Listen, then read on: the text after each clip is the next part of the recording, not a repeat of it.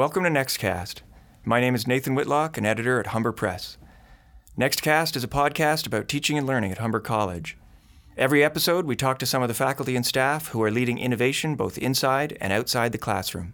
This episode, we talk to Christine McCaw, the program coordinator for the marketing diploma in Humber's Business School. We'll be talking to Christine about research she's done into how students engage with different learning spaces. Welcome to Nextcast, Christine. Thank you. I'm so excited to be here, Nathan. Well, thank you for coming. So, you've been doing some research into how your students respond to different kinds of learning spaces. Um, what made you want to start that and, and look into that kind of thing? Well, um, when I was looking at doing this, I, the Hive classrooms, the collaborative classrooms in the F building, had just come to Humber, and I was really interested to see if teaching in those spaces was going to result in different levels of student engagement.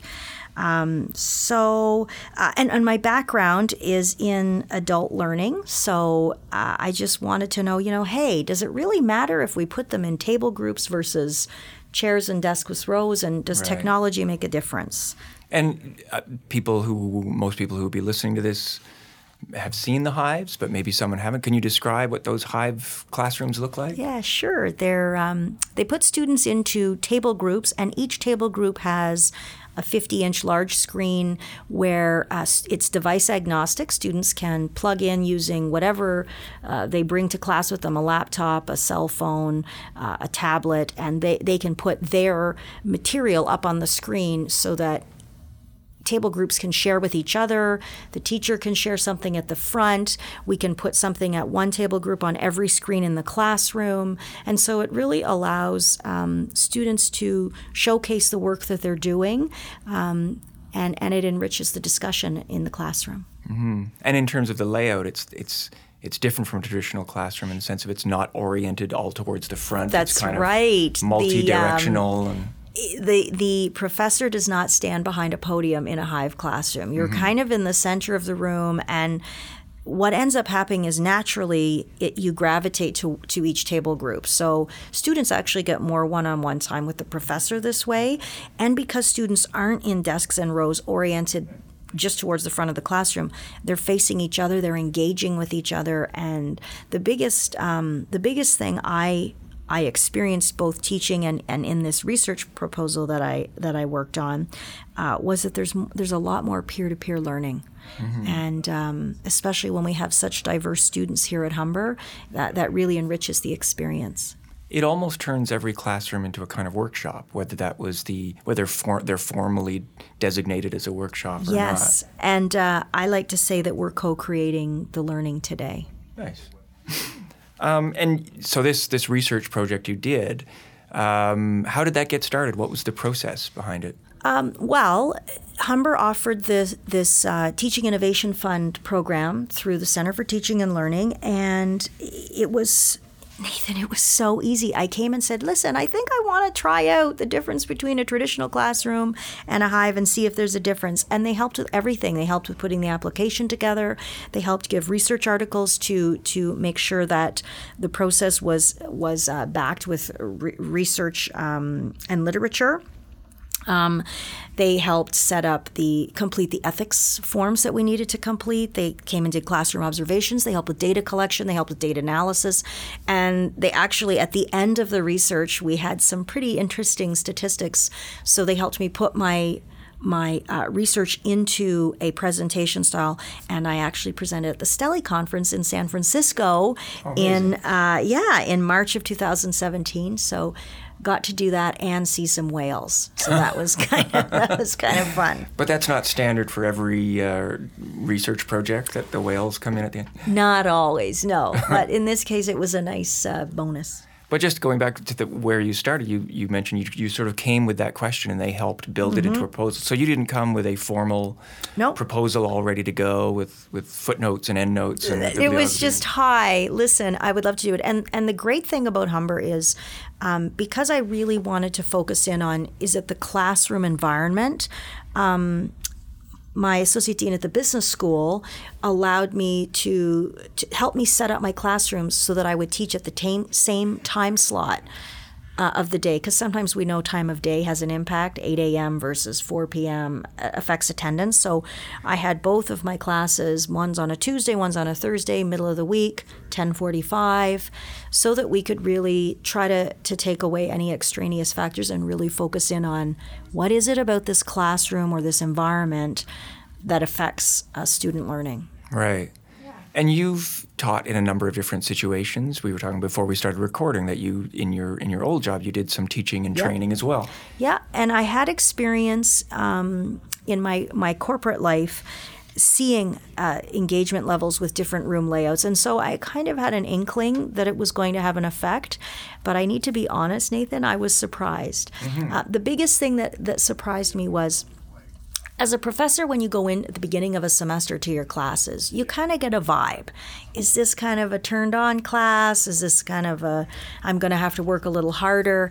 And uh, I remember when I started this research study, I went back to Heidi at the CTL and I said, Heidi, oh, geez, my really turned on class is in the traditional classroom. I'm really kind of nervous how these results are going to shake out. And, uh, it was a it was unbelievable as of the person in the research study to see the change in the two classes uh, over the semester.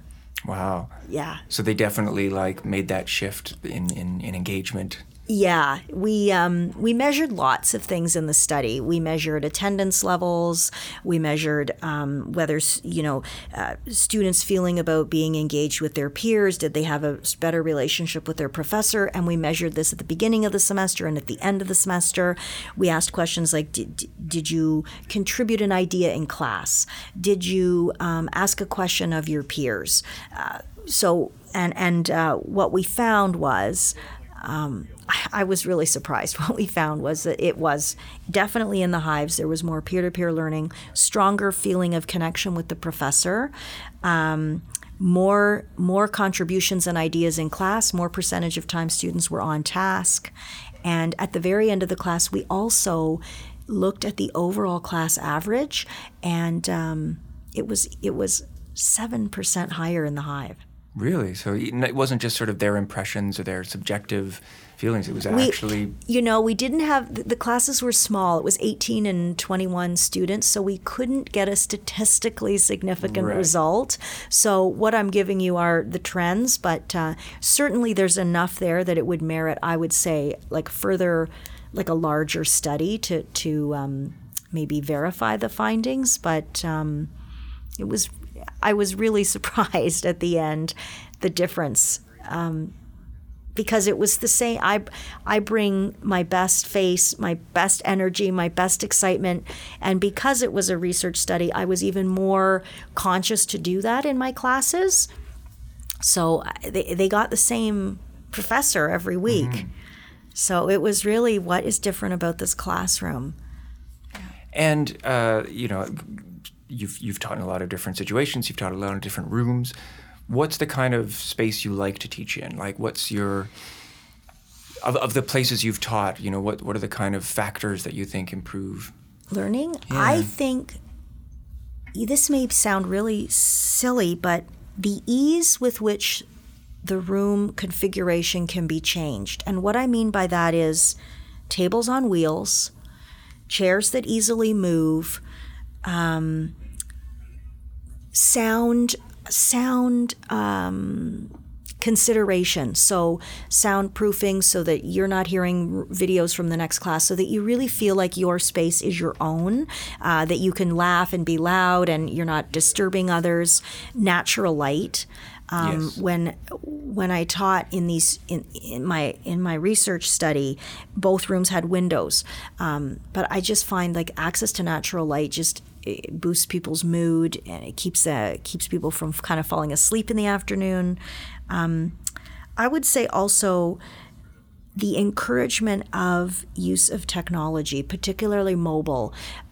We cannot you cannot tell students to put their phones at the it's 2018 mm-hmm. we need to find ways to have students on their phone but engaged on task.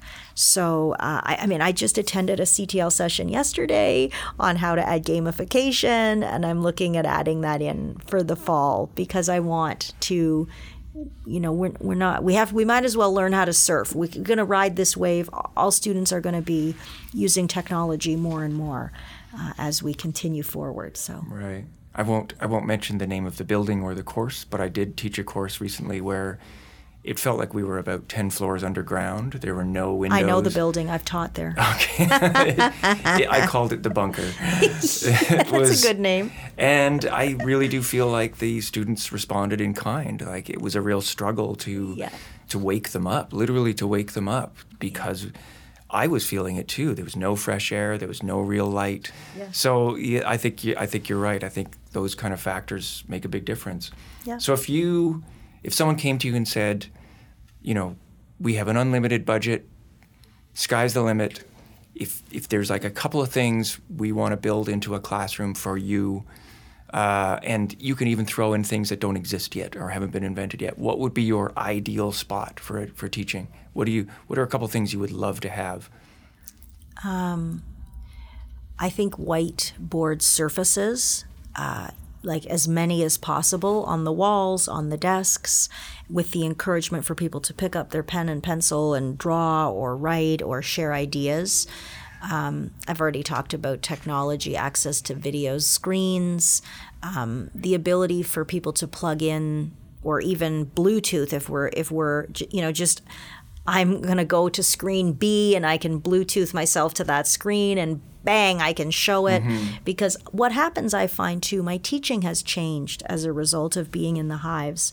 Um, students will ask a question, and rather than me running to the front and trying to get on the internet, I throw it out to the class and I say, Who can look that answer up for us quickly? And if, if I had a classroom where someone could look it up and say, I've got it here, and I could say, throw it to screen B, and we could throw it right there, we could answer that question immediately. And it puts more of the onus on the the full group to both ask and answer and deepen their learning.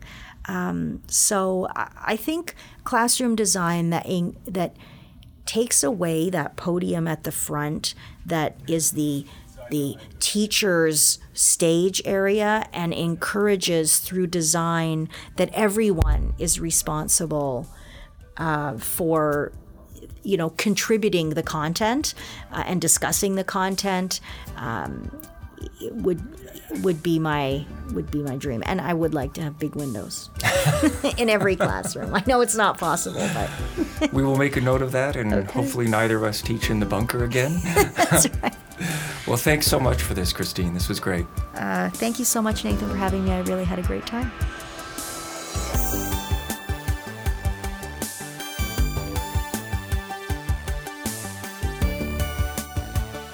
Nextcast is produced by Humber Press and the creative productions team at the Center for Teaching and Learning at Humber College. Special thanks to Puneet Waugh, Santino Panozzo, Allison Lasorda, Darren Richards, and Eileen DeCourcy. To suggest stories for future episodes of Nextcast or to let us know what you think, email Humberpress, all one word, at humber.ca. That's humberpress at humber.ca. To learn more about the workshops, teaching certificates, and other support offered through the Center for Teaching and Learning, and to read issues of Next Magazine, go to humber.ca slash Center for Teaching and Learning. Thanks for listening. See you next time. That's not a pun.